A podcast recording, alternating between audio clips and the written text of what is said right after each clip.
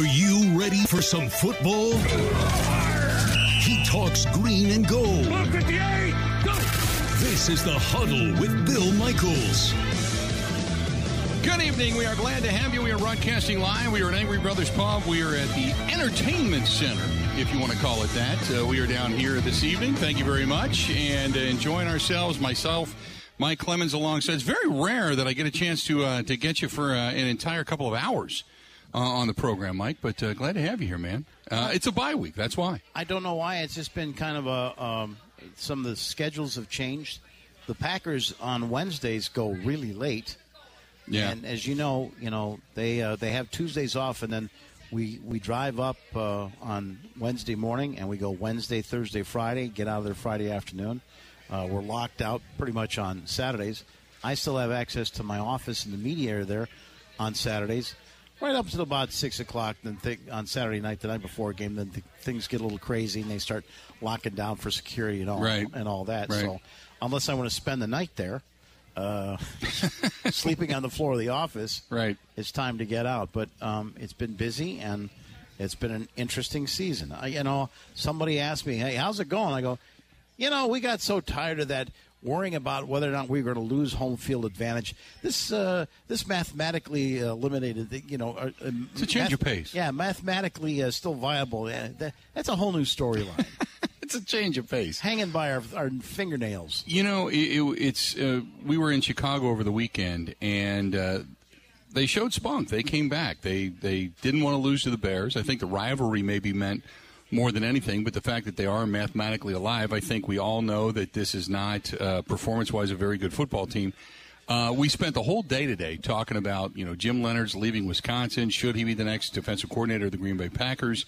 Uh, I listened to what Brian Gutekunst had to say uh, on Monday about, um, you know, the decision. I know he was asked numerous times. It was Ryan Wood, I think, of the Green Bay Press Gazette. We were talking about Bill, Bill, Bill Huber earlier today about, you know, well, would you fire? You know, would you? Are you the guy to let go of? um, Joe Barry, and he says, "Well, we support whatever Matt wants to do. You know, you know, it's Matt Matt LaFleur's decision. You know, Matt consults us, but you know, we support whatever Matt wants to do, and this and that." It was to me at first, it was like, "Oh man, he didn't want any part of that," and then I thought, if you're going to keep confidence in Matt LaFleur. This is a great way to do it because he's saying it's not our decision, it's Matt. So when Matt says, Joe, you can't come back, it gives fans the reason to go back to saying, ah, Matt LaFleur, you know, a couple seasons, he made that move, man. Even though it was his buddy, he made that move. Uh, I think it's going to be collaboratively to say, you know, this we can't leave it like this. But give me your thoughts on on on the Joe Barry defense and where in Gutekunst's comments and Matt LaFleur saying, "I can't believe you guys are talking to me about this after a game," you know, that type of thing, which I thought was a completely ignorant comment. But all of this that's transpired in the way the defense defenses play. Well, first of all, excellent uh, visit with Bill Huber, one of the hardest working guys in our media staff who writes for Sports Illustrated now. Everybody should follow Bill because he just he he sets up the, his lifestyle so that he can call those scouts, call those high school Yeah. coaches, get all do all the background digging like that. Sometimes we share that information. Uh, says he had some great viewpoints today. In terms of where the defense is at, and I'll get into this later on tonight. Um, I think you've seen an, a roller coaster of emotion because I really I've watched that Bears game again, and I went back and watched the last couple of others, and these people are just not flying around. Eh, There's a lot of well-paid guys on that defense now, and they are they are they are clocking it. They're, and and you know, Aaron Rodgers came up with this new term where he called it independent contractor Yeah. where he suggested that there are some guys that are, in fact, taking the, getting the paycheck, and they're passing all the quizzes. You know, Right. they they do come prepared, but they're making business decisions out there in the field. One in case is Darnell Savage. Yeah. Like we know you've been hurt and and have been lost four weeks with various shoulder, neck injuries, this kind of thing. But dude, you have said "Ole" on some big plays Right. too many times. And this could cost you your job because Rudy Ford, off the street, would like you. Matter of fact, he has your job right now. Yeah. While you've got this, you know, foot and ankle injury. So I I see problems with scheme. I see problems with game planning. I see problems with motivating. I see problems with guys. I saw a Packers defense that really didn't seem interested in the effort it takes to fly around and put your body on the line until the offense got it to 19-17 to get Yeah. to within two points. Right. That's when they woke up and said, "Okay, we got a chance. All right." Yeah. And they and they they pulled up their chin straps and they started flying around, and and there were, you saw this volley of plays. Right. Because up until then, I can I can show you two or three first downs. I can show you the David Montgomery touchdown. It's just ridiculous the amount of patty cake effort. And the week before, when you lost the game, the head coach came out right after the game, and his guys upstairs said, "Yes, you know, looking at it live, we we charted down maybe as many as 15 missed tackles." Yeah. And up Then on- he, went- he went up. It was like 20, Then on, then, then on Monday he said 20.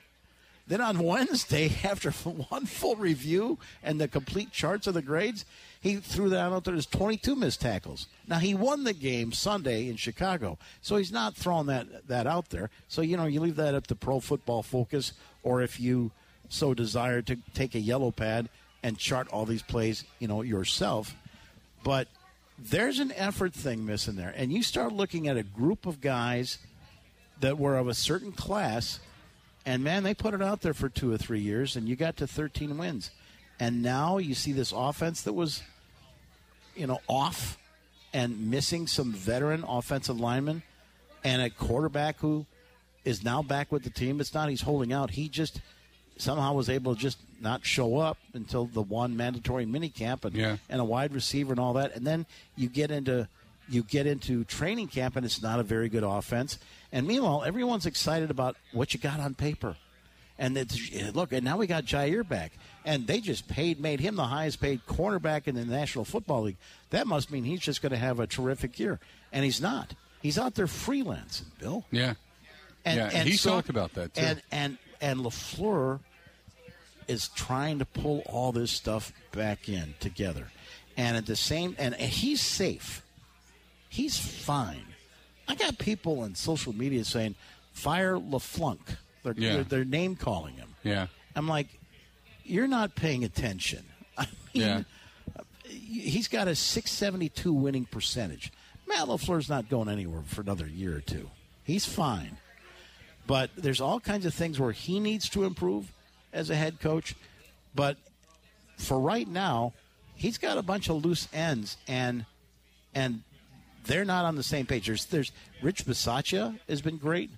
Joe Barry doesn't know what to do in this situation, in this crisis. He can give you X's and O's and he can help you prep, but in terms of seemingly to motivate these guys or Challenge him. challenge yeah. them or work one against the other, that kind of stuff. He's, you know what? He's an NFL survivor, Yeah. not an NFL. I'm leading you to the promised land guy. Right. Do I, I mean I think we all would agree that Joe Barry is 99.9% foot out the door by the time the season comes to an end. Um, then the next question is a lot of names being kicked around. You hear a lot about Zimmer. You hear a lot about Fangio. You, you're getting some food. I'm telling you right now. Uh, down here, this is because it would you Awesome. know Oh, Angry. Brothers Pub is known for being the uh, you know it was always the bowling alley with a bar attached to it, and not anymore, man. Now it's a bar, it's a restaurant, it's a catering hall, it's an entertainment center. They've got uh, new golf simulators here. Like Top Golf, they have got do. uh, volleyball courts in the back. They built this whole new patio outside. Now it's a, a, a restaurant with a bowling alley attached to it. It's fantastic. And uh, I Well, ate talking uh, to the staff too, but nice staff here too. yeah, as I ate uh, I ate that a little bit earlier today, and uh, I needed to change my pants before the show. It was it was fantastic. So my question, you know what? For those that are watching at home, hang on a second. Hang on a second. For those that are watching at home, There you go. there you go. There you go. Nice, nice. Take a look at it now because it's Okay. not Don't going to be wear around good- very long. There could No, be don't some good underwear. seepage and soft. Oh, go yeah, thank you. Ben Kenny producing the show. Um, so, you know, first and foremost, uh, the talk today was about Jim Leonhard. He's not coming back. He made that announcement. Do the Packers go back after him? I don't think they should. I don't think they should. Because First of all, I thought of all the, you know, managerial, strategic moves that Matt LaFleur has made.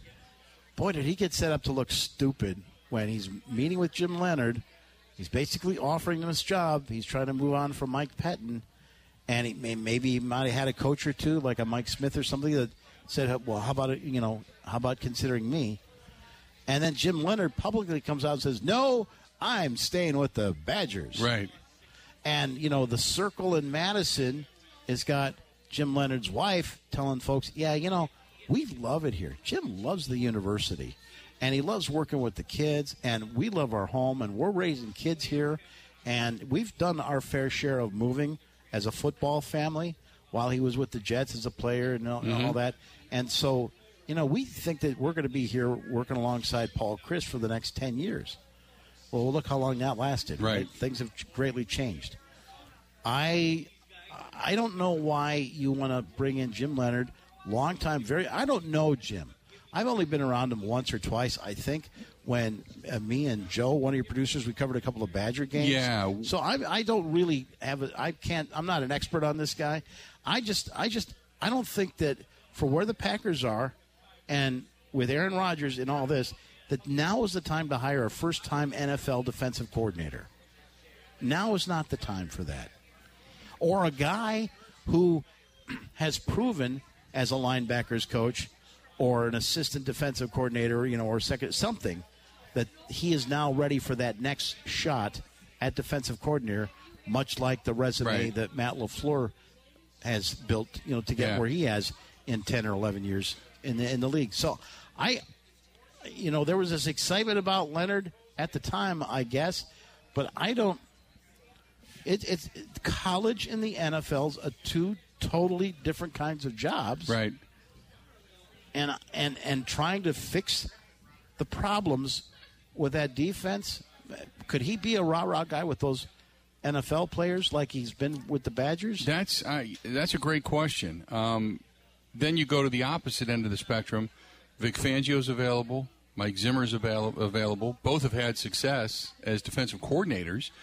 Fangio more so could than that be anything. the Wade Phillips factor?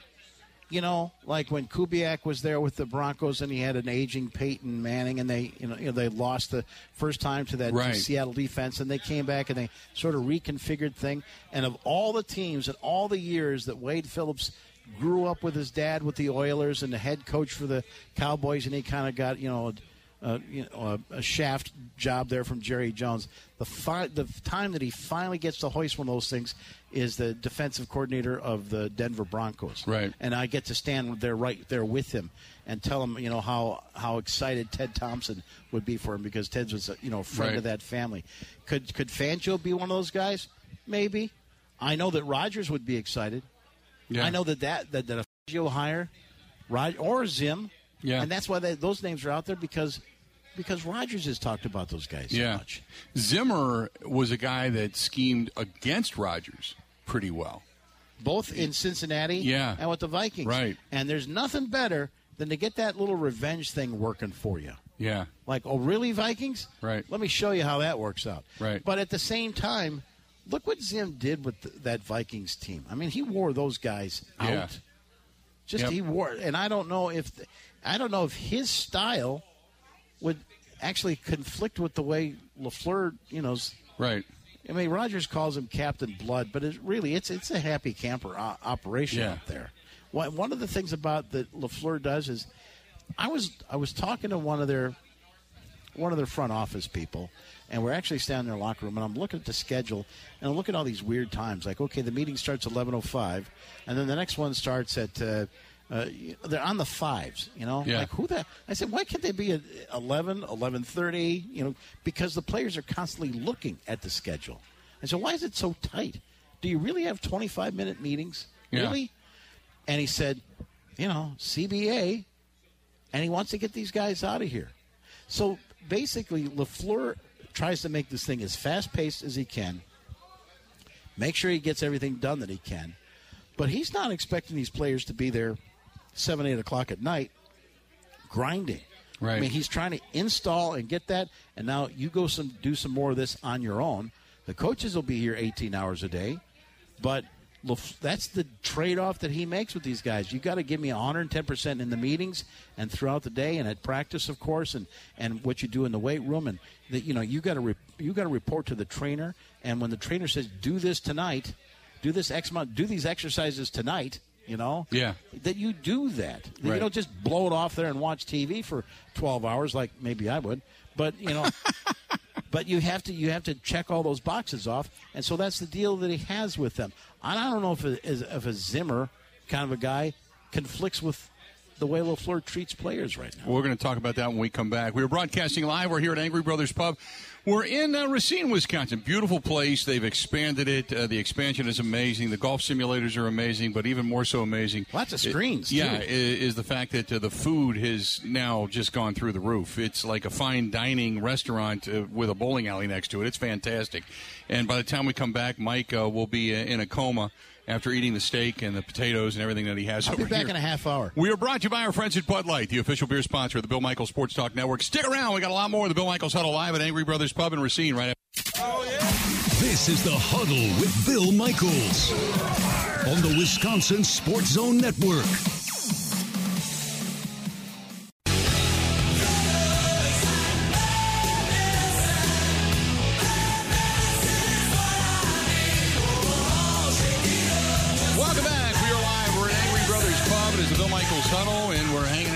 Tonight here, brought to you by our friends at Bud Light, the official beer sponsor of the Bill Michaels Sports Talk Network. Uh, Mike Clemens on hand tonight here as well. And Mike, we were talking about Matt LaFleur and the possibility of a hire at the defensive coordinator position before we went to break. One of the things you said is Matt's not the conflictual guy. He's the guy that's making sure that the you know everybody's happy. Uh, I don't want to say soft, but he's not a, a hard, you know, wear you out, old school kind of guy where you're going to go run gassers all day until you get sick. But Matt his first year. Now he, although, you know, he he wasted no time along with Gutekunst that when Kylin Hill, a returner and a low draft pick from last year, a number three running back, um, was doing a great job returning kicks, and then he has this horrific collision with a Arizona Cardinals defender in the game out in Arizona on a kick return, and they both go out with like ACLs.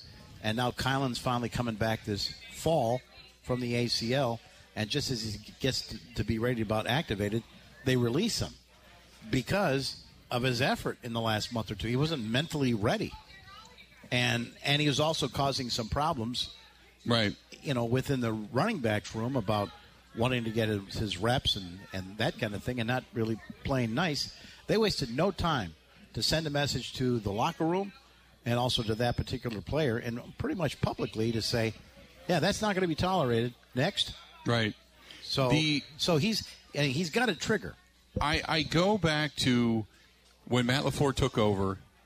Um, the argument was Rodgers held onto the ball too much. He was too focused on one guy. He was looking too much rather than just running the play. And you and I noted uh, there was one play. Rodgers was deep in his own territory, rolled out to his right, was looking at Davante, looking, looking, looking, looking. There was other guys that were open underneath, and he was focused on Davante. He ends up throwing the ball out of bounds. And LaFleur, it was a third down play. He comes off the field. LaFleur comes running down the field. I mean, running down the sideline. And Rodgers yells at him, What did you want me to do? And he looked at him and they caught him on camera saying, Throw the effing ball. And it was a moment in which I said, Damn, this guy's got moxie. Yeah. That was a great moment. Haven't seen it since. It has basically been Aaron Rodgers yelling at him, him looking lost, throwing his hands in the air, whatever. It has not been the same since that season. Well, there was also a joke where I think it was on the two point conversion call to Marcedes Lewis, but LaFleur came out. He had four or five plays for him. He says, All right, let's run this. And when Aaron said, Yeah, okay, oh, great. And he, he didn't talk about the other ones. Like, Right. hey, I got him to decide on something. We're sticking with that. Right. And then he kind of he made that known. He made that public in the press conference. Yeah. So, you know, LaFleur is saying, "Yeah, this guy's a handful." But I want to tell you something that Brian Gutekunst said in his press conference. By the way, let's let's talk about that moment again. So Aaron Rodgers is going through his press conference and he's talking about the the things that happened in the Bears games and Jaylon Johnson, you know, is a pretty good defensive back, third year there with the with the Bears, and he's talking about how they changed their coverages and all that. Then he gets the question, "Hey, about that Christian Watson?"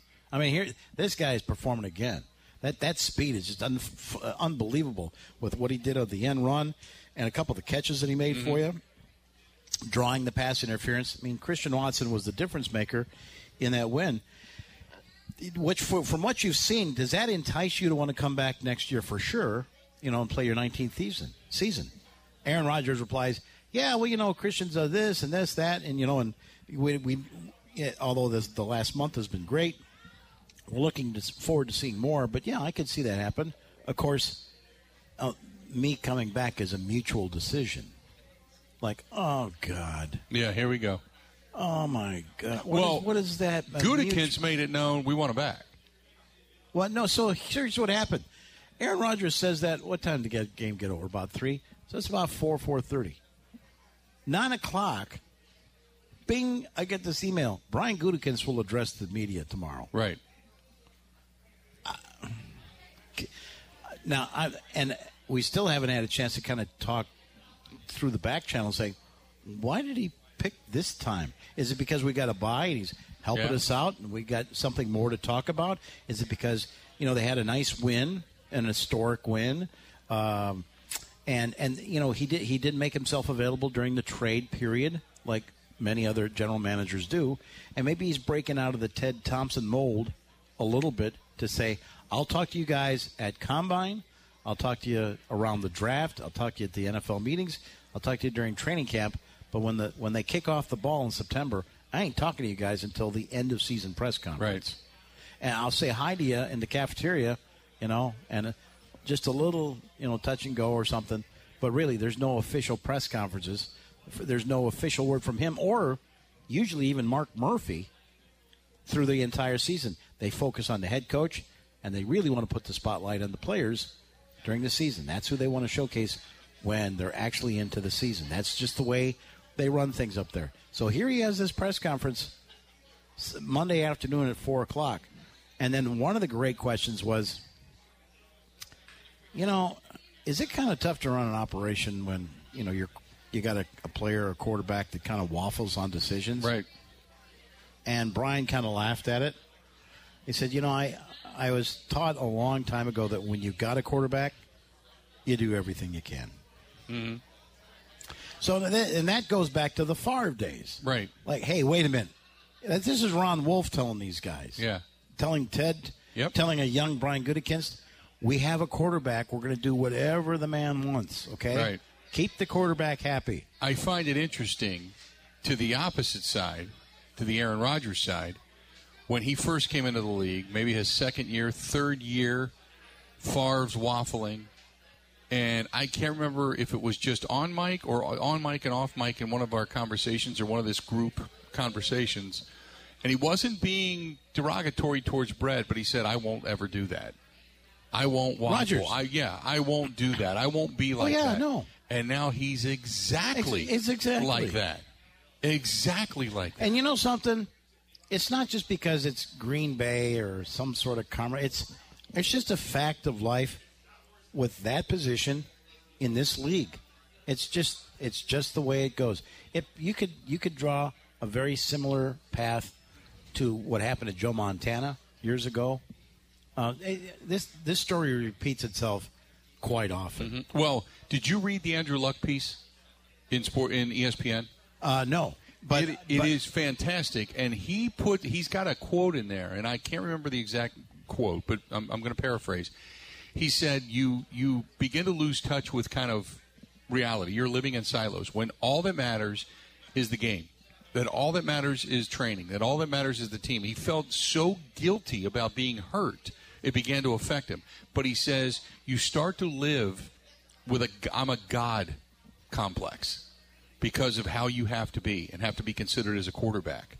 You know, I'm a god. I'm I'm I'm godlike almost. And you see that in some of these guys that don't remain grounded. They begin to elevate themselves and put themselves on the pedestal because they become almost godlike because of their reverence.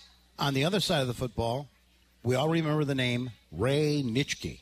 Mm-hmm. And you think, oh, gorilla, right? Right. Angry man with the full grid face mask who's a linebacker who's out there to kill people. Yeah. And could hit people in, in a league with different rules back then and crush and demolish quarterbacks and, you know, all the way to the Hall of Fame. Ray Nitschke wrote a book almost 50 years ago, actually, about 10 years after, no, about three years after he retired, called Mean on Sundays, where he said, I'm a I'm a big kitty cat. I mean, I you know, Right. I I'm kind of scared. I'm scared of this and all that. I had to just flip a switch and tell myself I was the meanest, baddest man on the planet. I had to do that to set myself on that. So I, I became somebody else. Yeah. I had to. And the title of the book was Mean on Sundays. Yeah. So, you know, here's Ray Nitschke saying, this is what I had to do mentally. I had to find a switch and just put away any of my fears, any of my concerns, any of my considerations for my fellow man. I had to become this animal. And I think any one of those guys, as competitors, have to find that switch Right. and flip it like that. And Aaron is the same way. Remember, I asked him a question about a year or two ago about uh, where he pushes himself. I talked to, I asked him questions about. Clearly, he's constantly been working the last three or four years on his mental. Uh, if he's mentally in shape, Yeah. because I think some of these losses in the playoffs they just kill him. Mm-hmm. They're just killing him, and they're going to talk about him. And he doesn't want the blame to be on him. He saw what happened to Favre throwing the pick against the Giants in the NFC Championship. He's trying to avoid that, and he has spent a lot of time traveling around the world trying to find answers on how he can detach himself and his emotions from that and still get this without it eating him up. He has spent a lot of time doing that, improving himself, and and and the same thing physically as well, trying to find you know new heights and level and and following you know Tom Brady's path on, on keeping his keeping it together. But you you get to a point where you've lost touch, and that he the first time he put out this thing about you know this his personal greatness, which you know I mean if Baker Mayfield said that you'd laugh at him. But you know, Aaron Rodgers, that's his standard saying now. He's even got LaFleur saying it to the to the team. You know, this your your own personal greatness uh, as a player, and so they start buying into that. But it, it, you know, it starts that stuff gets over the top because you're losing touch with the reality of the situation, right? Yep. No, I, I, after reading what, what, you know, I, what, what uh, you're, you're, they're talking about in Indianapolis and what Andrew Luck was going through and what he was was, he was affecting his relationship with his kids, his family, his girlfriend. And, Well, the and- ankle injury and yeah, all that and stuff. then being hurt and feeling guilty. He said it was overwhelming guilt. Well, Andrew Luck uh, came to Green Bay, you know, a year or two before he ended up making, making that surprise announcement, and he single-handedly beat the Packers himself, running like you know, like Josh Allen, you know, for first downs. And f- just taking a physical Mm-hmm. Right. beating, and he's got to get back up and start throw footballs. He was out there just getting Yeah. The hell beat out of him. Yep. And I and and I got to him in the locker room after that. He beat the Packers. It was a, quite a bit of upset because he had a lot of guys injured around him in that game, and you know, I mean, uh, and and he put in so much physically like that. Roethlisberger did that at times. All the hits that he took, and Josh Allen needs to pay attention, you know, to to what he's saying. Because if he's not careful, you know he's he's going to shorten his career by the hits that he's Oh, God, yeah. at six foot five. Yep, no doubt about it. We're going to go ahead and take a quick break. We're broadcasting live, Angry Brothers Pub down here in Racine. We're brought to you by Bud Light. How's the uh, how's the food, by the way? It's outstanding. It's a steak, medium rare. There's all kinds of perfect seasoning on it. The green beans on the bacon.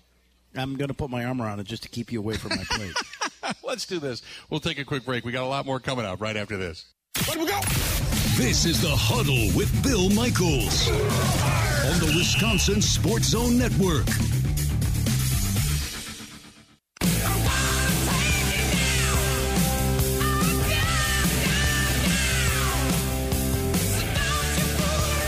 Welcome back to the program. We are glad to have you. We are brought to you by our friends at Bud Light, the official beer sponsor of the Bill Michaels Sports Talk Network. We're at Angry Brothers Pub. We're down here in Racine. So if you want to come by, say hi, please feel free.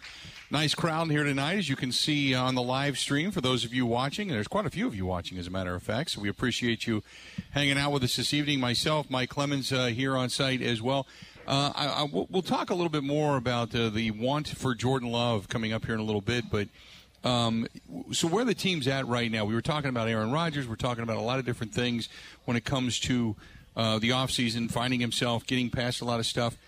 I think to myself, you know, from everything he said, and I get it, there's some things you have to throw out there about mutual, you know, want and all that kind of stuff. But to me, uh, I I think he's coming back. I, I, I think I, if I had to make a bet today, I wouldn't necessarily put my house on it, but I think 90% of me says he's coming back with the Packers next year. There's going to be some decisions to be made. I did find it interesting. Gutekunst pointed out that even though they could save six million bucks off the salary, that David Bakhtiari, when he's been able to play, he's David Bakhtiari, and and left good left tackles don't grow on trees, and so I kind of thought about that for a minute. I thought, boy, if Bach's coming back, and they're hinting at that, Rodgers isn't going anywhere. You know what I mean? I, that's why I believe he's coming back. Yeah, uh, you know, Aaron likes to have his circle.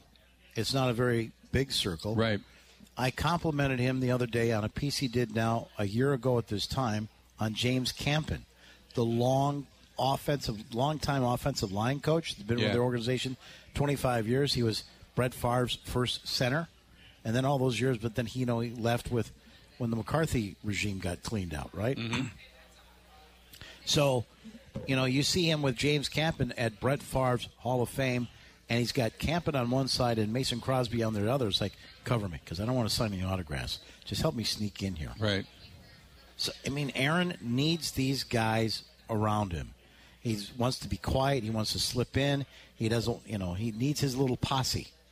And that includes Mason Crosby, Marcedes Lewis. Now, they can't bring back Marcedes No, Lewis no, anymore, can they? no. And then that Randall Cobb play. I talked about this at length yesterday on our morning show, you know, up in Madison.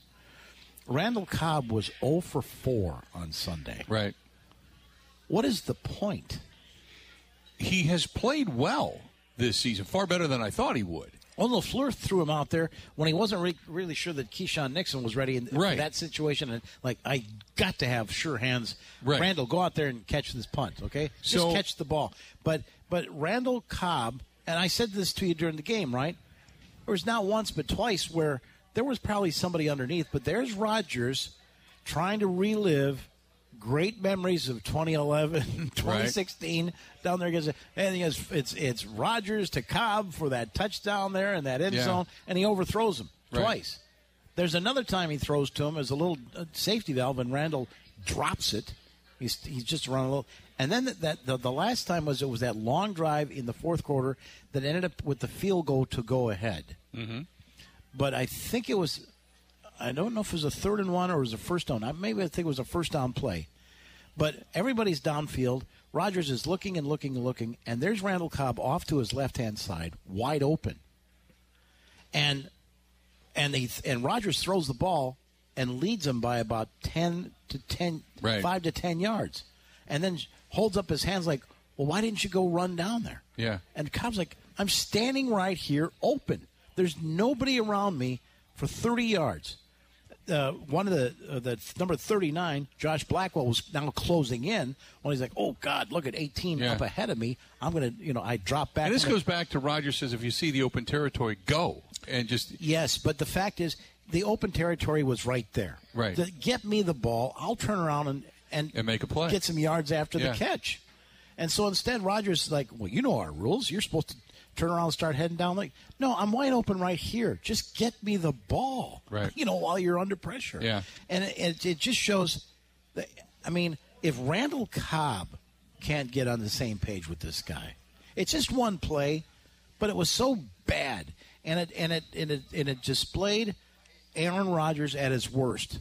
With like, you know, I'm playing all these rules, and you got to do this, and you got to read. th- Just throw the ball to the open man, man. Right. You're the most accurate pass, and that wasn't a thumb throw. That wasn't a bad throw. That was this this we're playing games thing, and we're always trying to get more when we can. Just complete the pass. Throw the open guy. Start throwing some checkdowns. And and you know what? Joe Montana got his Super Bowl rings throwing checkdowns, and then after they bit on that, then there's Jerry Rice open for the post. right. They, well, I mean, you look at many of the quarterbacks that did it. I mean, Tom Brady threw a lot of checkdowns through Yes. his career, and then finally went deep more than a few times. And threw over the middle too. and but he also had a To tight Gronk. end that was Yeah, short had- hands, which is another Gronk. another area of or an uh, Edelman, you or know. Edelman, but it, it's another area of uh, discussion because you you got Cobb and I but that's a great point. You don't see Brady in that crap. no No. Just throw to the open. Not man. unless he's got a receiver like Godwin and, and Evans that are flying down the field and he's got the ability to do it. But Right. no, eh, it's it, it it's you don't it's- see Brady making it too complicated. right. That that I agree with. So to get to your point, if Bakhtiari comes back, yeah, that's one thing that just on a personal relationship, on you know he'll be he'll turn forty next year in December. In terms of being the oldest guy in that locker room and trying to make it relatable, that would help if Bakhtiari came back. It's you know it's great. He's got these twenty three year old weapons in Christian Watson and Romeo Doubs, Samari Doubs and blah yeah. blah blah blah. You know, I mean, but you know, geez, Aaron, the, the point is we're trying to get you a ring. Okay, The, we, we uh, all Mark Murphy wants a ring before he leaves, and he's got two years left. And he's he's putting his chips on Aaron Rodgers. I if I can get Aaron Rodgers a second ring, and if he can get me one, and we can walk out of this Rock- place yeah. with two more, Right on that's, together. that's one more than Bob got. One more than Than Bob, Bob got, got. one more than Ron than- got. Yeah, then Ron, then Ted, then Favre, then everybody. Yeah, Yeah. yeah. Um, so out of that group, Lazard, I don't think he's coming back. Cobb. No, So you're no Watkins. There's no way. So Watkins, Cobb, Lazard. So you're down to that's a good point. you know I don't know. You know, maybe because I, I love maybe what- the Lazard decision can be made in the next four or five weeks because you know, you know, I think the number one receiver on this team for first downs is Allen Lazard. right. So I mean, he is the kind of the go-to guy on third. Quietly, the third, the go-to guy on third down. Because Cobb has been the go-to guy when plays break down. He's the guy that's always had that. Well, has been. you know, has been. So, but but I like what Goody said. I was t- listening to when he was asked about Sammy Watkins, and I you you know look at it in hindsight now as you made him as he, he and then he said, well, you never know how a guy who has had success in one place is going to have success in another. You know, what works in one area doesn't necessarily. In other words, this is a train wreck. I can't say it's a train wreck because the guy's still sitting here and we still need him.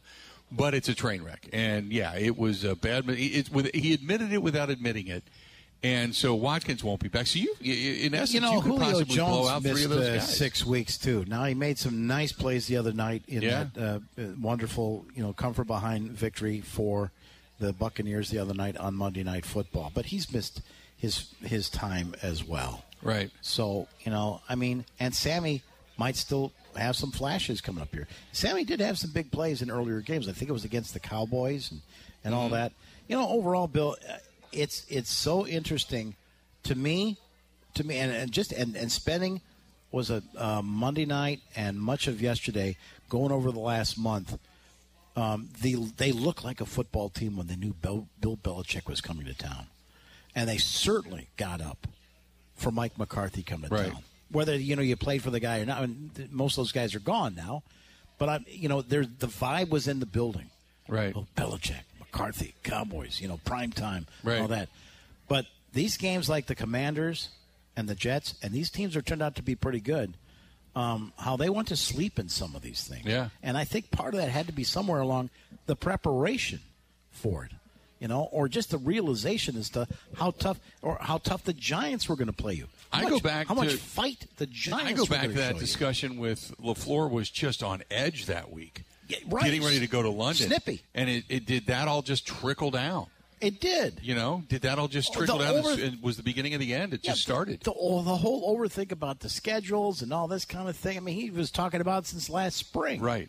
And then he wouldn't talk about it when he got about 10 days out. And then he was, talked about He was uptight through the business trips thing. and guys just being focused, and then Rodgers completely contradicts him by saying, "I want to go to a pub." Right. Well, here's the other thing, too. Those coaches also started watching how the Giants were playing those first two or three weeks, you know? Yeah. With, you know, that. With, with that new coaching staff, and they knew that they had their hands full. They knew Yep. that these guys were going to be, the Giants were going to be a tough out. We are uh, broadcasting live down here at Angry Brothers Pub. We're in Racine, which is where you can find us. We are brought to you by our friends at Bud Light. We got a lot more. Mike Clemens, myself, another hour and 15 to go. Stay tuned. We'll be back after this. This is the Huddle with Bill Michaels on the Wisconsin Sports Zone Network.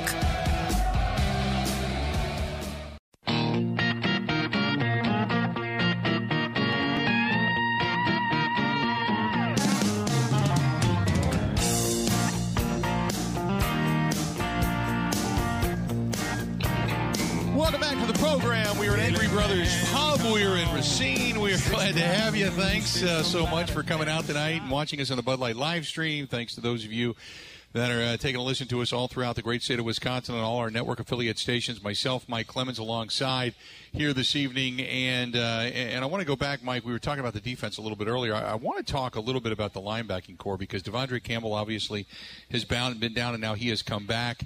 Um, you know, Quay Walker is a tackler, but if he has to get off of a block via offensive lineman, he has struggled this season. He has been somewhat hit or miss. Uh, obviously, Preston Smith, somewhat of a down year. Rashan Gary uh, down with the ACL injury. Uh, Kingsley Enagbare has played admirably. Uh, but but let's start with that linebacking corps because uh, you know I still think that they lack uh, that big body or two up front uh, to help Kenny Clark out. They don't. Devonte Wyatt's getting more snaps, which I like to see, and he has had some um, some progression. I, you can see visible progression. They brought in Jarran Reed, who's who's graded out pretty well. Dean Lowry's still to me just a guy, but it seems like everybody has underperformed statistically this season from where they were only a year or even two years ago.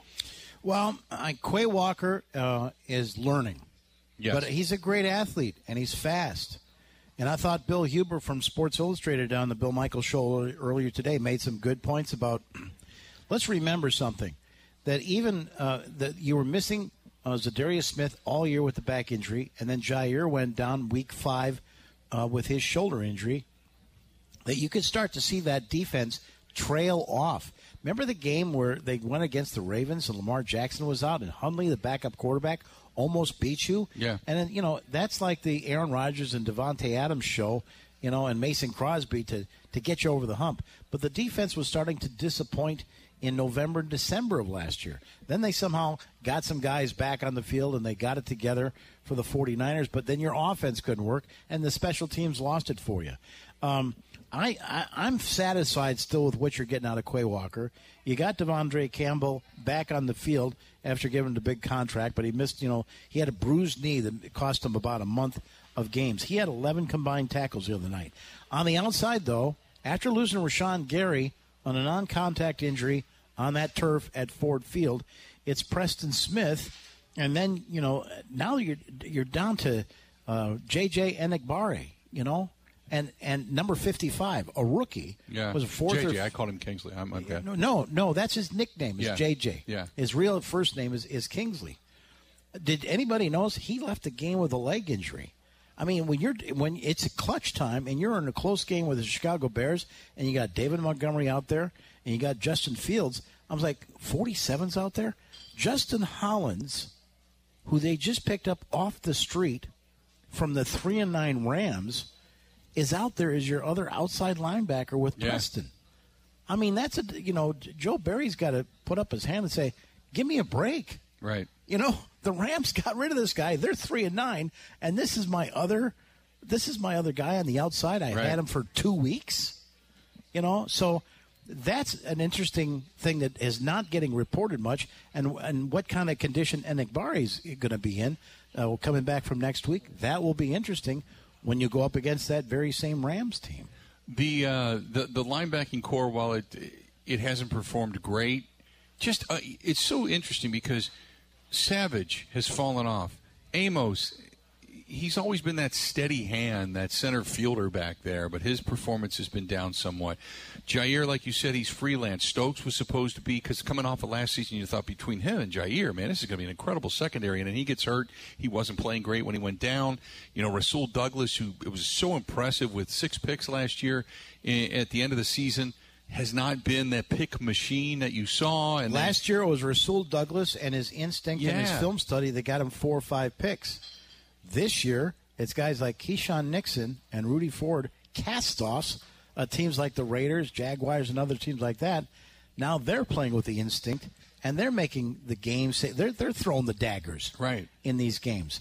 But that Enagbare thing, man, I saw. I was watching him on the sideline for the last seven or eight minutes of the game, and he's got some kind of a serious leg thing that was going on, and that's a pretty depleted crowd. I mean, You've got to have be stronger. And I and I brought this point over over this point up time and time again about Jonathan Garvin was really who they thought they could replace Za'Darius Smith with. And there's been times where he's been a healthy scratch. So if you don't have two edge guys, what are the two most important positions on defense? Corner, corner, and the pass rush. And guy. usually a pass rusher and or a powerful middle linebacker. But other than that, yeah, I agree with you. Right? Remember when Dom Capers went to Ted Thompson and said, "I need up the gut. Give me center field. Give me a strong nose tackle. Give me a strong linebacker. Give Yeah. me a strong safety. I need one cover corner. I'll make the rest work." Yeah. That's what it is. Yeah. You know, and then they did it obviously with a pass rusher and Clay Matthews at the time. But I, I completely agree. We'll talk a little bit more about uh, the second half of this uh, this program. We'll talk a little bit more about the want and or need to see Jordan Love, because that's uh, the other area of discussion for a lot of Packers fans as to whether or not he has to play. Should he play? We talked with uh, Mark Schofield today of SB Nation, who said, "Yeah, you know, if you're another team talking about this guy, thinking about this guy, you'd probably want to see." uh, if he can play. But I think one thing that Brian Gutekunst said that stood out to me, and I think it's oh so true, not only for the Packers but for other teams as well. We'll talk about that when we come back in regards to Jordan Love. Stay tuned. Stay tuned. Stay tuned. Going to go ahead and take a quick break. We're going to come back broadcasting live at Angry Brothers Pub. This is a pub, but this is a restaurant. This is a fantastic place to eat. It's an entertainment center, really. The bowling alley is just a part of it. They've got so much. They've got the golf simulators. They've got things in the back for uh, for catering and banquets. They've got obviously the bar here, uh, 500 screen. I don't know how many screens, but they got screens everywhere for God's sakes. Come on out and say hello. We're down here another hour. Bud Light specials all night. We're brought to you by Bud Light. We'll be back right after this.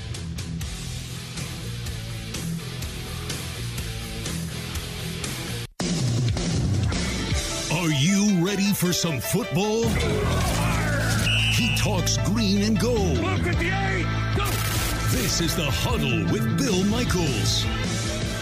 Welcome back. We are glad to have you. Hour number two of the Bill Michaels Huddle. We are broadcasting live here at Angry Brothers Pub. We're in Racine. Terrific place, uh, an entertainment venue. It's not just the bowling alley. It's not just the bar. It's not just a catering complex. It's not just golf simulators. It's not outdoor volleyball courts or big giant patios. It is everything all combined into one, along with terrific food. Mike Clemens alongside, who uh, Mike has imbibed a little bit in the uh, in the beverages, and he's also uh, claimed that uh, giant piece of steak. He's going to probably ride the rest home, not eat it all, but you know, carve it up, and whatever you, you don't eat, I'm sure it's probably going to find itself a saddle and you on the back of it. But which was huge, which was fantastic. It's not a doggy bag; it's a Mikey bag. There you It's go. Taking this one. Okay, there's nothing wrong with that. I can see where you're going with it. Uh, speaking of uh, not a doggy bag, but uh, the backup quarterback. Good segue. That's the reason we're radio. Mm-hmm. The, uh, the the backup quarterback to the Packers. It seems like there's a lot of people that really want to see what Jordan Love ever since he played those two series against Philadelphia. What he's got. And one of the things that I found so interesting on Monday was when Brian Gutekunst said that uh, you know he was asked, "Well, you know what you have in in him, right?" And he said, "Yeah, we know what we have in him. We know what he can do. We've watched his maturity and growth. He went through all the attributes." And then he paused and he said, "But we want to see if he can win." And he talked about winning. And he talked about, you know, a quarterback that can win. You got to be able to win. And he said, we want, then again, we want to win every game. So it's not about hoping they lose so they can play Jordan Love. But he says, we want to win. We, we, we got to see what he can do and if he can win. And you know, two quarterbacks that have discovered this this year that have got seven to ten years experience in the NFL carrying clipboards is Taylor Heinicke Yep. with Ron Rivera, Right. good coach that's turned around the Commanders, made them respectable. And out in Seattle. And out in Seattle, Geno Smith. Yeah, Geno Smith is probably going 10 to win years. comeback, comeback, comeback player of the year. And all of a sudden, Pete Carroll and John Schneider, the former Green Bay guy, the GM out there, Russell, you're not happy? Talk to you later. Yeah, go ahead. Because we're going to get a guy that's going to run the offense and stay on schedule and is, and is darn accurate with the football. Mm-hmm. And, you know, Seattle is, is turning, you know, they're doing a lot better than the Broncos are. Oh, God, yeah. That's for sure. uh, the, the Russell Wilson has been a Nathaniel Hackett head coach killer because Nathaniel Hackett's not going to last after this season. Maybe not. They paid Russell Wilson way too much. That offense looks horrific. He's only thrown eight touchdown passes this year. Well, Russell was creating those problems in Seattle. Right. really. I mean, in his style of play, it's like bad on first and second down, and then maybe it pull out a miracle on third down. And sometimes he could, and sometimes he couldn't. And you know, and then of course their defense started getting old, and they needed to replace there. But Bill, uh, in November, I just kind of got a sense with Rodgers and the thumb injury that we might be seeing some more Jordan Love here coming up here quick than than I think. And I was also concerned if the Bills really blew out the Packers, that you might see some Jordan Love time. So let me talk about Jordan from the standpoint of he comes in, first round pick. He's done a couple of press conferences. They put him on Zoom once or twice when we were kept out of the locker room during the pandemic. But, you know, Jordan's answers have been very short and sweet. You've not heard Jordan Love a peep out of this guy, right? Right. And for almost two years, as a reporter, we didn't really get a chance to be face to face with him and get to know him and build a relationship. So on a Friday in late November, just before he was going to turn 24, I caught him in a, in a good mood and whatever. Because I, I, it's like, my gosh, this guy's the heir apparent. I don't know anything about. I really don't know anything about him. There hasn't been moments to just sort of hang out and get to know the kid and see where his head is at. And I I found in digging out here he he grows up in Bakersfield, California, which is a very nice town about an hour east inland from L.A. It's got a bunch of those old like Spanish buildings in it. Mm-hmm. His father Orrin was everybody knew Orrin Love, O R I N, in Bakersfield, California. Right. 26 years as a sergeant on the police force, community leader for youth sports programs. Jordan's dad was built like a defensive end. Great big dude, you know, mm-hmm. like Right. six six and you know maybe 280 or so. So and Love, you know, Mr. Love, Sergeant Right. Love, known all around town. And so he kind of pushes Jordan to be a pitcher and a quarterback because Orrin played for the high school team, and he always wanted to play that court, but but they kept on putting him in the line and all that. So uh, Jordan and Orrin were, were, I mean, they were buds, you know, Yeah. going out to the little league, going to the games, going out for the ice cream, etc. Orrin got to have some heart problems. You know these prescription drugs that they say any suicidal thoughts, call your doctor immediately. Right. That's what happened. He started taking this medication. His wife, was very close and in tune, started noticing her husband, a 26 year sergeant on the police force, started acting weird. It's kind of driving weird and making strange, saying strange things. Yeah. To the point where Bill, after about a month, she was trying to get him back into the doctor. Say this, this isn't right. Something's not. And he he was having a hard time sleeping, and he's up and down and everything. But taking this heart medic, this new heart medication, she took his service revolver and put it in the lockbox and locked it up. She didn't know that he had his own key to it. And on a Saturday morning, when Jordan was 14 years old and going to go play in the like the freshman year, you know, basketball game, mm-hmm. his dad took him to it, and he noticed it was kind of weird. He drove up on the curb instead of just you know dropping Right. the son off. And the other thing is that you know his dad always came to the games, but the dad said, "Yeah, I, I left something in the house. I got to go back." So he drops him off at the Saturday morning basketball game. Jordan plays in the game. When he gets done, where's dad? Well, why isn't he in the stands? And his aunt Anna picks him up, and then he notices, "Why aren't we going home?" They, she took him to her house, and that's in the drive where he says, "Your father just shot himself about an hour ago." Yeah. He sat in the edge of the bed of the master bedroom. He had that second key, pulls it out. He was he was he was lo- he was lost from this medication, just uncontrollable, Yeah. and took his own life, like at 51 years old. That's what Jordan Love has had to deal with at age 14, losing that his mentor and a guy that he loves so much and helped him. So I kind of picked up the story from there and talking about that he met a kid that was in his high school named Krys Barnes. Yeah, that number 51. So here, you know, Jordan Love, they take their team to state.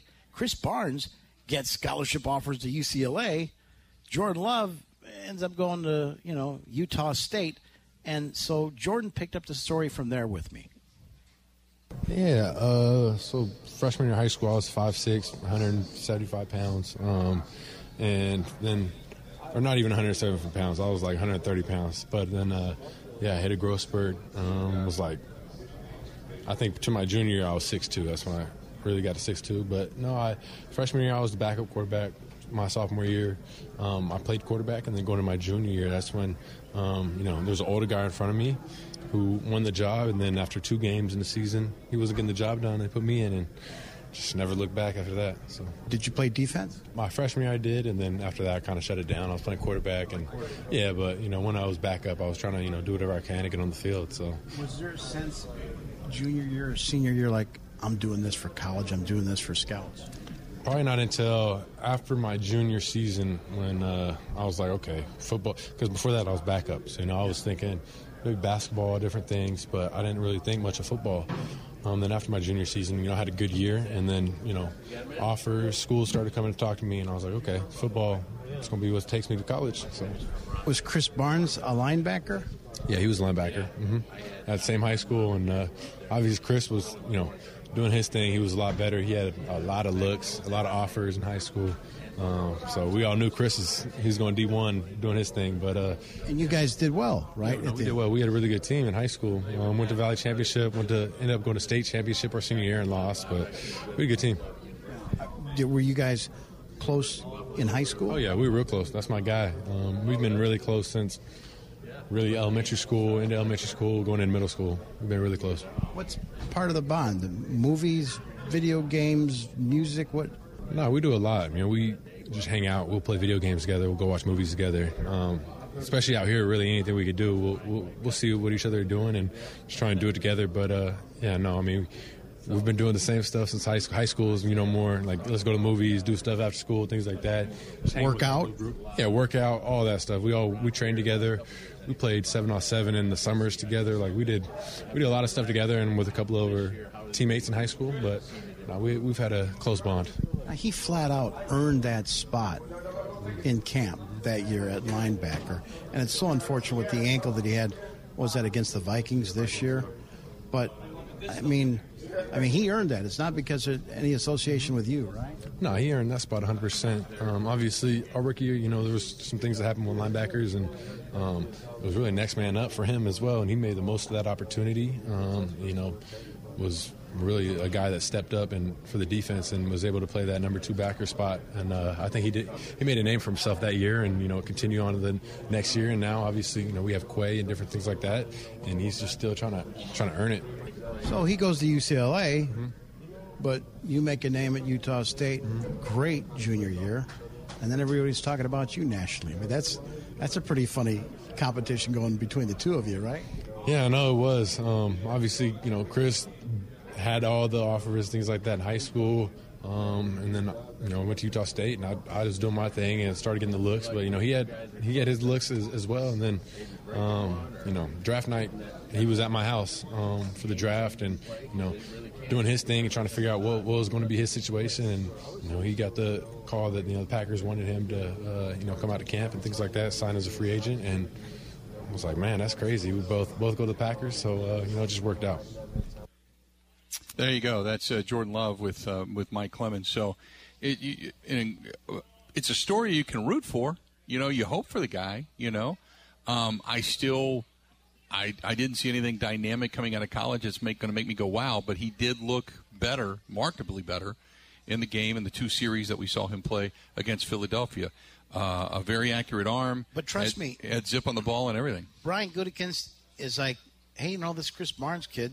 Oh, they went to the same high school. Oh, they're friends, and gave him every opportunity. And you know, Barnes earned that job from the back of the line as an undrafted player to start as a def- as a middle linebacker year before. You know, against Yeah. the Vikings. He's had these ups and downs with these injuries that these linebackers take. But at least just to get Jordan Love settled in Green Bay and have somebody he's known since he was 14 years old to be his buddy there, you know, while he's waiting Right. for his turn, uh, that, that's, that's smart personnel management. Yeah. You know? And I can tell you, there's a whole group in that locker room that that can flip the switch to their allegiance to Jordan Love. Yeah, They understand who Aaron Rodgers is, but they really can't relate. But there's a whole group of guys, 22, 23, 24 years old, that, I mean, the day that Aaron Rodgers announces, I'm retiring from football, they're already in there to play for Jordan Love. And I know that for a fact from a couple of things I've heard, you know, yeah. When Yeah, when it's Jordan's time. right. Now, the- question is, and, and Favre went through this, where Favre started to look around and realize he had no relatability to a lot of the guys in that locker room, the majority of them. Does Rodgers still have relatability, or is it the go let Cobby coach him up? I'm fine. I'm going to go do my own thing. No, you know, I you know I asked Rodgers directly during training camp. You know, here we are two weeks into training camp, and you're complaining about these young receivers. Don't you think if you'd come to a couple of OTAs, maybe you know a little Right. bit more at the mini camp, gotten a couple more snaps, that they would have made that much more progress? And he laughed at me like you know the blank you laugh, Right. and he said, "Listen, what they do in the spring is wide receiver 100. When I come, it's wide receiver 200. Okay, they'll show you the technique, they'll show you the basic playbook, the terminology, and then when I get around, then we'll start sh- talking about the adjustments on the field. So it's, it's a waste of my time to come here in the spring. Right. I don't need it. I'll come in shape 110 percent, which he did. Yeah. which he did. Yep. But I don't know. You know, I, I, I still think that there's when you're trying to get guys to play for you, to lay their bodies on the line, Yeah. you know, and you're kind of calling them out from time to time, even though you're right. You know, if you're going to be a brother, you're going to be a brother, which means you're here in May and June. That we're not reading about your trip to India or whatever the hell, or, or going to the Zenith clockmaker making thirty-five thousand dollar watches in Right. Switzerland. Yeah, the, you know, the I've, I've always said it wasn't. A, it's not about the X's and O's. It's about the relationship and the ability to talk to a guy. Yeah. You know, I go back to the days when Rodgers wanted to take over the team and wanted to acclimate himself to everybody. He had the barbecue. Come on over to my house. We're all going to get Right. together. Th- That's where that May and June's a real Yeah. good time to get to know Jon Runyan, right. I agree. whose dad's NFL. Yeah. You know, you know, uh, you know, or or even inspire, you know, a mullet-haired guy like Royce Newman. You know, you never know. Yeah. You just never know. Yeah. Uh, let's do this. We're going to step out, take a quick break, come back. Bottom of the hour, we're going to get into the rest of the NFL. Going to start making some picks as well. Games coming up. Got one tomorrow night, as a matter of fact. So we're going to start there and then work our way through the rest of the week without the Green Bay Packers participating in a game this week and off during the bye week. Stay tuned. We're broadcasting live. We're at uh, Angry Brothers Pub. We're down here in Racine. Good people on hand. Even better food, I'll tell you that right damn now. This is a hell of a place. Stop in and say hi. We're brought to you by our friends at Bud Light. Coming up right after this. Oh, yeah. This is the Huddle with Bill Michaels on the Wisconsin Sports Zone Network.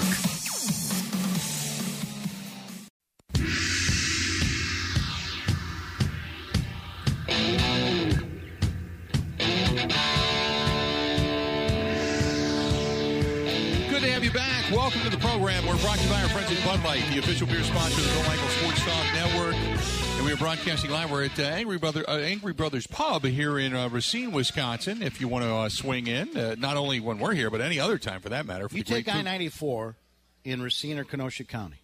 You get off on the Highway twenty exit. Head east in, toward the lake. Yep. Just about four or five miles or so past the big quick trip off there on your right hand side. Which is massive. Massive. And then you see the big sign for Angry Brothers. You pull Yep. in, big ass bowling alley over here, beautiful bar. You know, all these all, all these uh, giant screens that they've got. Uh, love the lighting. Love the. Did you see the hallway with the Packer memorabilia? I there have, yeah. Outside the little Yep. lobby out there. Uh, very nice, friendly people, and, and and a history with the the name Angry Brothers. A history. With Do you know the right? history?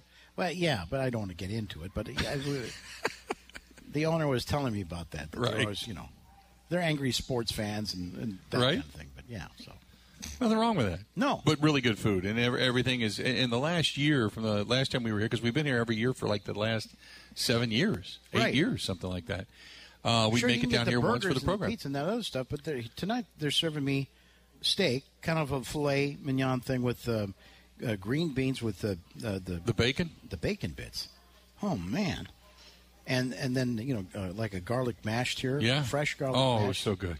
Yeah. It was so good. Yeah. Yeah, I'm taking every bit of it home in one place, my Yes, stomach. sir. Yeah, Yes, sir. No doubt. Uh, we, I I do want to get into um, uh, a little bit more before we get to uh, the picks, but uh, Brian Gutekunst uh, talked about you know winning and culture and talked about certain guys and decisions he has to make, and then support of Matt LaFleur. And was there anything else in that presser on Monday that struck you? Yeah, uh, you know, he talks about the fact that you, you he reemphasized some things about his philosophy that he learned from Ron Wolf and Ted Thompson when it comes to the quarterback position and developing these guys to say, you know, you learn the fundamentals, you learn the playbook, you you you know, you, we figure out if you're going to if you're naturally born as a leader, mm-hmm. but can you win? Right. Can you win a game? He wanted to see. Can you win? He, he talked game? about that. You know, and Justin Fields is is like right there. Yeah. And even with all the injuries that Justin's got, and he's got a first year offensive coordinator in the NFL and Luke Getsy and all. You know, yeah. but he's got a pretty smart 51 year old Matt Eberflus, you know, directing the defense and coming up with some pretty good schemes against Aaron Rodgers. I mean, it, it, Rodgers had a hard time getting passes completed for three quarters. But there, is there one or two more things that Justin could do? And the fact is, Justin threw one away to the sidelines. It looked like he had an open guy, and Keisean Nixon comes flying into the picture and picks it off, you know, right there at the sideline mm-hmm. and takes away your chance. Right. So, you know, that's the kind of thing that, that Goody's talking about. Can you win the game in those final two minutes? I thought it was interesting. The one thing that I also kind of snatched onto when he was asked about, you know, the trade deadline and, you know, and he started to say, well, we started looking at things, and when it got too high versus the reward, we had to walk away. It's all value. I mean, and we're not getting it's value. There's, there's there's all kinds of points and dollar signs on those draft picks, and you know, look at the Rams are doing now. Now they're they're scrambling trying to get all these. They put in all those draft picks, and but they got a Super Bowl out of it. They got a ring. They got a ring, but now they're in a mess. Right. You know, and and I, you know, Chase Claypool was a problem for Mike Tomlin. I, I if I'm Goody, I'm not going to give up too much. Right. For this guy. And it's not like he's actually, you know, burning it up down there in Chicago. I think that was his best game with it. I think he had five receptions the other day, but it wasn't like, you know, and with Darnell Mooney off the field, hell, Fields had nobody else to throw to. Right. By the way, another big move was Robert Quinn went to the Eagles, and the Bears like, hey, we'll give up Robert Quinn, and people remember that people were just shocked. Yeah. Between that and then the Roquan Smith trade to Baltimore, it's like, oh, okay, so you guys are giving up on this season, right? Right. And then the Bears actually went out and won a couple of surprise games after that. Robert Quinn just got put on IR. The Bears got the best end of that deal, man. Right. Trading away Robin Quinn and Robert Quinn and getting back some of these Trubisky deals and stuff over yeah. the years, and um, um, and Roquan Smith as well. I mean, the Bears are in pretty good position to turn this thing around in the years to come. I, so when it comes to Goody being so tight-fisted with those draft picks, I mean, you know, Christian Watson suddenly has turned out. It's not a bust. We we got saw plenty of flash Romeo Doubs in training camp, and eight receptions in one game for a record, tying a, a Max McGee record from 1954. Mm-hmm. I, you know, and and uh, my guy Zach Tom, you know, every I'm I'm not an expert at this. I'm I don't, I'm I'm not a scout and all that. But I, I, I watch these practices that when they let us in, I watch every snap that I can. And I try and follow where the coaches are. Or I watch where Gutekunst is going, quite frankly. And I'm trying to see what these guys are seeing. So day two of camp, I tweet out, man, this number 50 kid, his footwork is great. Mm-hmm. I, am I'm, I'm just saying, it's, it's the second day of, of training. Larrivee camp. said the same thing when I had him on. Wayne said Zach Tom was a guy to, to watch. Sean Ryan was. That's because I told him. Yeah, is that what it was? Okay, Yeah. because I know you guys go to lunch I and, told him. and share pizzas and stuff I like said, that. look at 50, man. Yeah. Look at it. And because he had, he, you know what? The last time I saw footwear like that was nine or 10 years ago when this kid from Colorado was out there one on ones, and Clay Matthews, the third time he tried to get around him, took his helmet and threw it in frustration because this kid with the name you couldn't pronounce, Bakhtiari, Right. couldn't get around him. Right. Yeah. And that's now Zach Tom doesn't have that size, but the footwork is outstanding. He's smart. He's very humble and very low key. But look at him. No, no, no one talked about him in that game um, the Bears. You know why? Because he's pretty darn good. Yeah. he's pretty darn good. You've got two left tackles, and you still got Yosh Nijman on the other side. I so, kinda so, so thought- everyone's screaming about Gutekunst. Like, there's a lot of good things going on here. I kind of th- well, you, 2017, 2018 drafts. You got four guys left out of a total Sucked. of like you know those, those two drafts sucked. So he And the, and, and this the thing depth about pool hey, is not great we're because take of that. three receivers, and the next year is hey, we're going to take three running backs. you Right. know? And if one or two of them work out, the problem with that is you lose all your receivers one year, and then the next year you lose all your running backs. Right. You know, just in terms of who's you're going to renew Gonna or keep not. and you're not, yeah. You got to take a receiver and a back, a receiver and a back. You got to stagger those picks so that you don't lose the whole room some year. the one thing that I took away from his conversation regarding the value, and he kind of hedged and he started to say something and he held it back. It was almost like I thought the way I'm watching him, his facial, his body. I don't think Ron. He's a disciple of Ron, who was a you know Ted was a disciple of Ron's. Ron had always told me if you believe you're a player away, you pull the trigger at all costs. Sure. Otherwise, you don't. And it kind of, I kind of went, he don't, he never thought this team could win a championship. The way they were playing, what was going on, yeah, if they were a Chase Claypool away from winning, but he didn't see it that way. Well, he kept Mason Crosby. He kept Yeah. Mason Crosby, and then Mason ends up, uh, of all things, having a sore knee during minicamp, and then by um, before the start of training camp, they say, "All right, we probably need to scope that out." Mason's length is good, and or Mason's accuracy is good. It's just anything over fifty, he's not. That's not the guy. Yeah, and the kickoffs are starting to come up a little short. Yep. You're gonna you're gonna have to keep an eye on that. But the other thing that was important from Brian Gutekunst was this, and the question was, Bill, what's the structure here now? If Matt needs to make a change at coaching, and Gutekunst said, you know, Murph. He called him Murph. He called his boss Yeah, Murph. Murph. Brian Gutekunst reiterated, Mark Murphy's in charge. Murph, Russ, and I. Russ Ball, the finance guy, who wanted that GM job and was really ticked off that Gutekunst got it. Russ Ball thought he should have that job. Okay, so what they did was, you know, Murphy said, "Look, I'm in charge now. Y- You know, Russ, you don't necessarily report to Brian. The head coach, the general manager is in charge of the roster. The guy's in charge of the contracts. The three of you need to work together, and you all report to me." okay? And that's been that structure since they got rid of McCarthy, going on four years now. But the bottom line is this: at the end of the day, Matt LaFleur will decide whether or not Joe Barry is the next uh, continues as defensive coordinator. But when it comes Stenavich to is but, an offensive but, coordinator? but, or- but when it comes to and that's we haven't even touched on that how he's done as a first year offensive coordinator. But because because you know what, LaFleur keeps on talking about this Connor Davis assistant, this upstairs, wa- helping him manage the games. He knows the rule book. Yeah. He's looking. He's determining whether there should be a challenge. He's watching the replays, all those kinds of things. Keep your eye on that dude. Right. But uh, what's going on right now is this: uh, the general manager, Gutekunst, confirmed that at the end of the day, Matt LaFleur decides who's on his coaching staff. But it's also true that if he says, "Man, I got to have Rich Bisaccia," like a year ago, Yeah. and as bad as special teams in, then Russ Ball and Mark Murphy have to agree to open up the purse strings and say, "All right, we'll throw another million or two on the fire, Right. to get the to get a Vic Fangio in here, Right. You know, and that they're going to have to make a case that we've got that. You know, does Gutekunst have a roster really worth that, or, or do we have the money for that? But that's the way this works. Okay, you know, uh, this is going to cost us more, but if you can really make the case that this is the guy that you need, because if it doesn't work, it's going to cost you your day, your Right, job right. someday, LaFleur. But that's the way the structure is. It's not like Gutekunst has got making this call, and ultimately, it's not Mark Murphy that's deciding who's the defensive coordinator. It's up to LaFleur to decide who's on that coaching staff. Well, he doesn't want to wrap his arms around the boat anchor that is Joe Barry. That's, that's not at this time. sure. No, not at nice this time. guy though. Joe Barry's a nice guy. Uh, you know, I I wouldn't hit him in the parking lot with my car. He's a nice guy.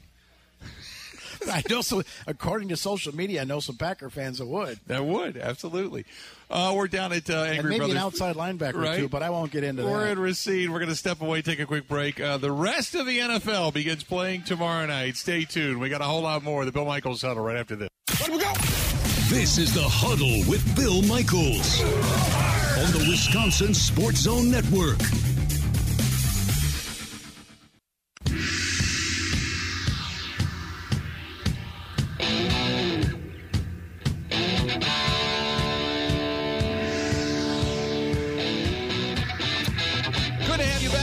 Good Welcome. Uh, and for those of you watching the Bud Light live stream on the cameras, we certainly appreciate it. Uh, we're here at Angry Brothers Pub. and we're down in Racine. So if you're uh, in the area, there's a gr- great place bowling alley, entertainment center, simulated golf, TVs everywhere, really good food. So it's not uh, it's not bar food, man. It's so far above that. But stop in and uh, tell them we said hi. And then also, don't forget, we're brought to you by our friends at Bud Light, the official beer sponsor of the Bill Michael Sports Talk Network, and Bud Light specials down here as well. Mike Clemens alongside. So, Mike, it's time to take a look around the rest of the NFL now and start to make our picks. Ben Kenny, producing the program all the way back in Madison, Wisconsin, is going to join us in this segment as well. Uh, so you got to you got the Rams, and and the Rams, uh, for lack of a better term, suck. Um, you got Matthew Stafford's done for the year. Uh, they're playing at SoFi at home, where they won a Super Bowl. Uh, the Raiders are coming to town, favored by six and a half.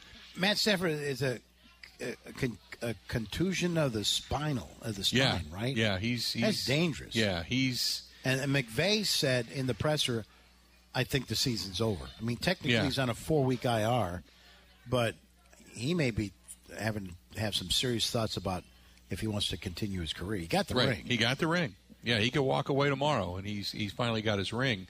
Uh, but uh, the Rams, uh, you know, the underdogs in this one. You know, Raiders giving uh, four or six and a half in this contest. I'm taking the the. I hate to say it, I'm taking the Raiders on the road. They're starting to win. They're starting to figure out a few things in Las Vegas. Uh, so the Raiders coming in at five and seven, only two and five on the road, but the Rams are two and five at home. They're three and nine. so who's going to play quarterback for the Rams? Aaron Donald is done. Uh, Is he on well. IR? So he's had. Uh, he, I, I, I know he's banged up. Yeah, he's banged up. Uh, he's not on IR, but he's banged up. Uh, he's not going to be in this one. Uh, their their options. They have just picked up Baker Mayfield. Then there's John Wolford, the the backup. He was the street free agent uh, that they picked up in 2000. I think 19. He was drafted. Mm-hmm. Um, then there's uh, Bryce Perkins, who was a you know undrafted co- college player back in 2020. Um, but That's one that Wolford's banged up. That's one. You know, the Bryce Perkins. That's that's that's the card you pull out of the stack and you put it on the spokes of your Stingray bike. you That's know, exactly right. to make noise. That's exactly right. Mm-hmm. So those are the guys that you have to choose from, uh, and Baker Mayfield they, they picked him up obviously hoping he can at least do something, but uh, there's no way I'm going to be able to pick the Rams. I'm taking the uh, taking the Raiders in this one and they're playing in L.A. Right? in LA. Wow. No, it's got to be the Raiders. Got to be the Raiders. Ben Kenny, Oh, I'm expected to do this? No. Uh, yeah, you're no, you're doing it. I I'll take the Raiders big. I kind of feel bad for Kirk Herbstreit that he gets in the NFL, he goes on prime, and then they just saddle him with every terrible game all season. Uh, but I, I think Davante goes off, and Baker might start, which is hideous. Uh, it, it's going to be disgusting, but I think the the Raiders win. Then you've got uh, the noon kickoff on CBS coming up on Sunday. Cincinnati taking on the Browns. Cincinnati now eight and four, four and one at home. Browns coming to town at five and seven, two and four away. But they've got Deshaun Watson. Cincinnati is favored by six in this one. Here's a statistic for you: Joe Burrow has never beaten the Browns. Really? Has never beaten the Browns. It is his bugaboo. He cannot get over that hump for whatever reason. And now they've got Deshaun Watson. Um, Who look like crap? Uh, uh, you know. Yeah. Understood his first game Right. back and everything, but wow. but I, I'm going to take the Browns in this one. I'm going to take the Browns. Uh, the- Cincinnati's given six. I'm taking the Browns. The Bengals to, win are this one cover. favorites? Bengals are six point favorites. I'm going to take the Browns to win or cover. But uh, Joe Burrow has never beaten Cleveland. Uh, I'm going to say the Bengal fans make the difference. Uh, Cincinnati wins at home over the Browns. There you go, Ben. Yes, good pick, Mike. Uh, Bill, it is the battle for the walleye fishermen. Remember this? The the battle for Ohio. Yes. I, uh, I I'm taking the Bengals. I'm picking against the Browns every week. okay. Uh, you got the Lions at home. The Lions have looked relatively impressive. I said they might get to eight wins this season. I don't know if they're going to be able to do it. Sitting at five right now, though, they still have an opportunity. But here comes the Minnesota Vikings, who are ten and two, four and one, away from U.S. Bank Stadium. Uh, the Lions. I look. The Lion. The Lions are favored by two and a half in this game. Vegas knows something. And and remember, the Lions went toe to toe with the Bills on on Thanksgiving Day. Vegas knows something. I'm taking the Lions at home. I think it's when the Lions played the Vikings, maybe the last time these two teams met. That could be part of it. Uh, and the way the Lions have played at home. Yeah. They scored 30 points a game. You know. Yeah. I mean, hell, actually, Green Bay did a pretty good job keeping them 15 in that game. The Lions over the Vikings. Yeah, that's sexy. I'll take Dan Campbell and the boys. Why not? There you go, Ben. The Motor City Kitties with a win. Yes, I was uh, I was taught at a very young age that when you're gambling and it looks like Vegas knows something, you should probably listen. So I'll take the Lions. There you go. Then you got Buffalo, the Bills. They're at home taking on the Jets. A, a good matchup. Buffalo's favored though by nine and a half in this one. Josh Allen comes into it with his 25 touchdowns on the season. Stefon Diggs, the receiver of 10 of those. The Jets are good up front. They can get to you, but I just think that the Bills have too much not to win this game. And they are still out with something to prove, and they're four and one at home. I've got the Bills at home getting the win. Mike, Earlier in this show, we were talking about why can't Joe Barry seem to be more of a motivator Yeah. for this defense? like Robert Saleh. like Matt LaFleur's best friend, Right. Who did that with the 49ers and is now doing this with the Jets. And I'll never forget after the Jets upset the Packers at Lambeau Field, what did Saleh say about his defensive line? Yeah, today they were like a, a rolling ball of butcher bla- uh, butcher knives. Butcher knives, yeah. I mean that that this guy studies that martial arts stuff from a thousand years ago. Yeah. he gets into people's heads. Um, yeah, but not in Buffalo. Yeah, I don't. I don't see the Jets beating the Bills in Buffalo. I'll take the Bills in a closer game than what Vegas thinks. Oh, the uh, the Mike White story is fun. I think he attempted like 60 passes in Minnesota last week, and then came And up short on the goal him. line. Like, That I- offense is playing. Oh yeah, uh, yeah. The re- especially the rookie like Wilson from Ohio State. I, I think the Bills win easily, but I like the Jets story, and I want them to win, and then we can look back at that Vikings game and wonder how the Vikings keep pulling things out of their behind. You know what I mean? Right? No doubt. Uh, you got the battle for Texas. The Cowboys at home at nine and three, and they're starting to feel it. CeeDee Lamb six touchdowns on the season, but then again, here come the Texans.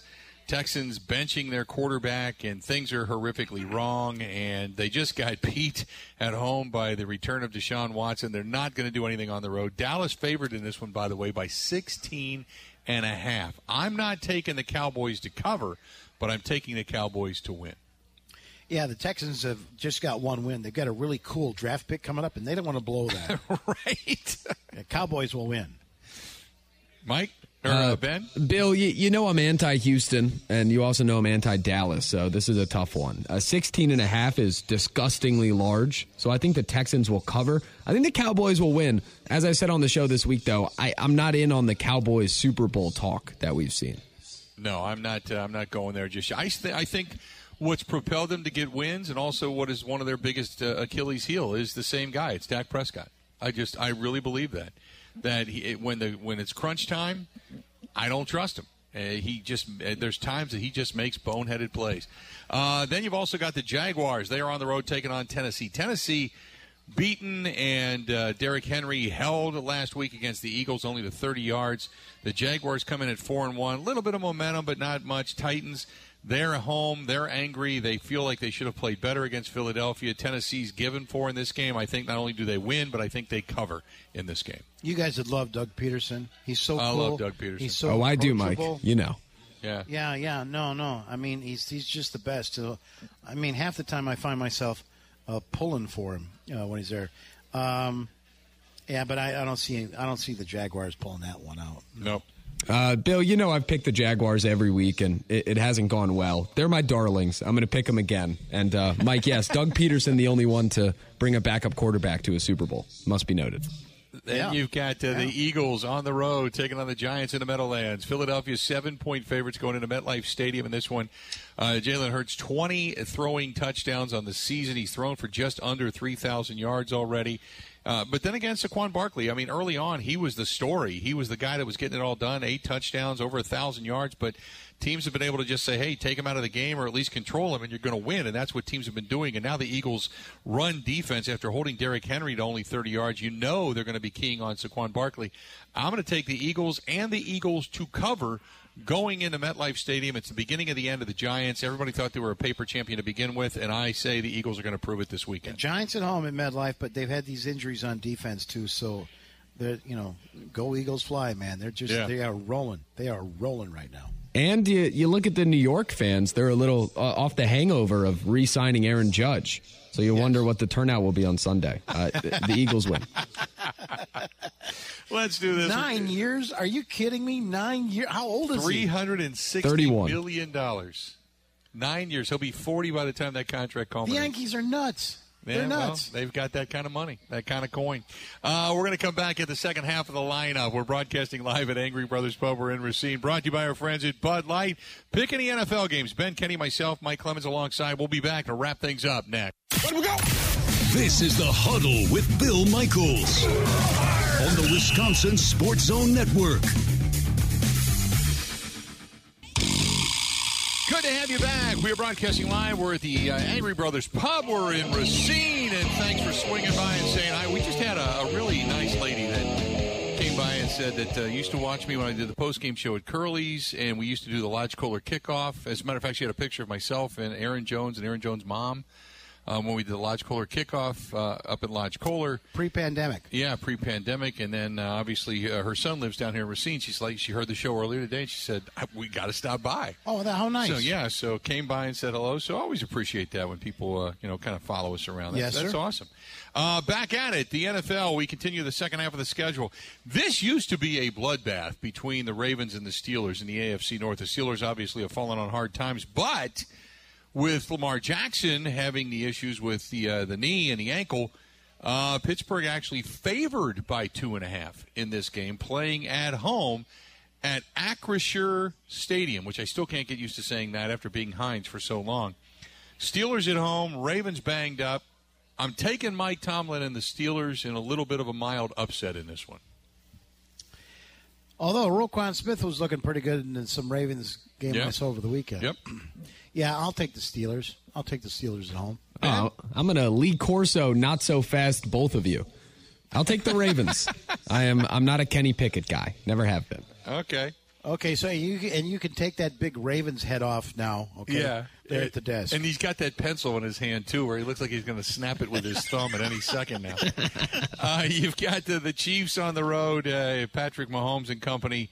Nine and a half point favorites going into face at Empire Empower Field.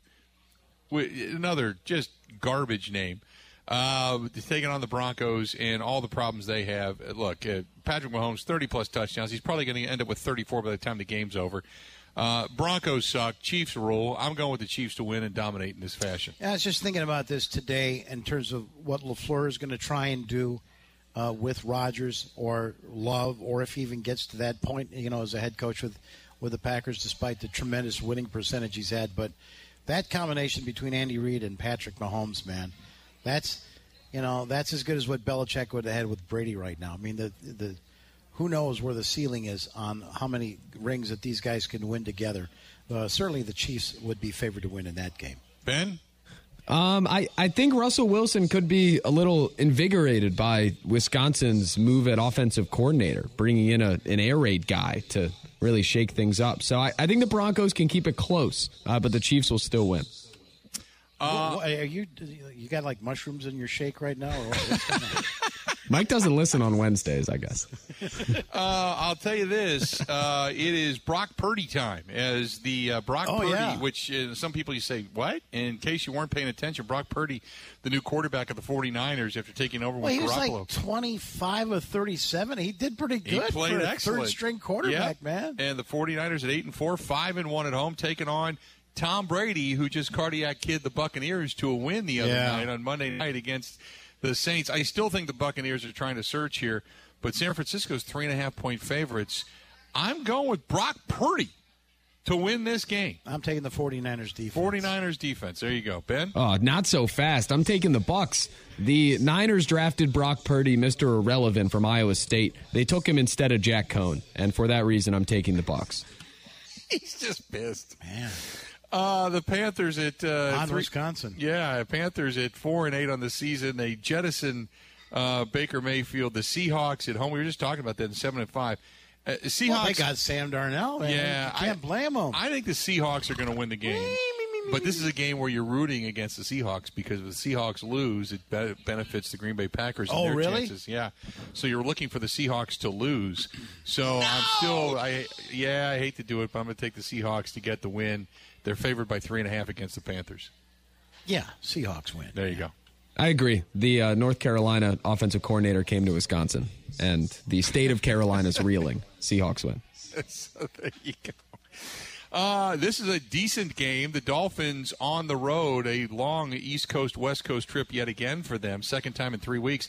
Dolphins eight and four. They are favored by three, taking on Justin Herbert and the Chargers. A, a really weird down year. Twenty touchdowns on the season for him, but it's been a very quiet, very down year for him. Miami's favored by three. I'll take Tua in company to win on the road in San Diego. I think it's going to be a good game. I think it's going to be a great game. It's Mike- a Sunday night game. Yeah, and, my, and, and and Mike McDaniel's is a really interesting guy at head coach. Um, I'll take the Dolphins. I'll take the Dolphins. Oh, this is a terrific jersey matchup. First and foremost, that's going to look good on television. I, I like. I love Justin Herbert. Everyone loves Justin Herbert. I would like to know when he's going to start consistently winning games. Like it always feels like the Chargers are underwhelming a bit, and obviously he hasn't been to the playoffs yet. So I, I'll take the Dolphins. Got uh, one minute, and uh, you got the Patriots on the road Monday night taking on the Cardinals. The four and eight Arizona Cardinals. Patriots sitting at six and three. Kyler Murray with a total of 14 touchdowns on the season. All the whining and bitching and moaning he did in the offseason, he has played a craptastic year. And uh, I, uh, I just for that purpose, I hope the Patriots win. I'm taking the Patriots, who are giving one and a half in this contest. Patriots get a win on the road. I'm taking the Belichicks. I will agree Ben agrees. reluctantly. That's our picks around the entire. By the way, the bye week this week: Falcons, Bears, Packers, Colts, Saints, and Commanders. That's the uh, teams that are not in action this week. And Mike, this was fun, man. I, I wish we had bye weeks every week now. Well, yeah. I mean, um, either that, or we you know we'd see if we can meet halfway on the road between Green Bay and Madison and Milwaukee. Got to do it at Sheboygan like every week. Yeah, Right, that wouldn't yeah. be a bad way to go. Hey, thanks to the staff and management down here at uh, Angry Brothers Pub. Absolutely fantastic place. We love this place every time we get a chance to come down. And the listeners, It- too. And the listeners that came by to say hello. We, we are so glad that they did. Uh, and uh, as you're sitting there and you're, you're kind of sitting at home, you're watching, that's Angry Brothers Pub. You can kind of take a look around the place now and see it. Mike, uh, pleasure as always, pal. Ben Kenny pushing all the right buttons and keeping us on the air and crazy ass picks. I love you like a third cousin. And that'll do it. Until we talk again, we'll be back at it again tomorrow morning. Uh, no Green and Gold postgame show on Sunday, and then after that, back at it on Monday for a full week in preparation of the Packers and the Rams. But thanks to everybody for coming out. Thanks to our sponsor, Bud Light, the official beer sponsor of the Bill Michael Sports Talk Network. Time for us to go. Have a go. The Bill Michael Show podcast. Listen, rate, subscribe.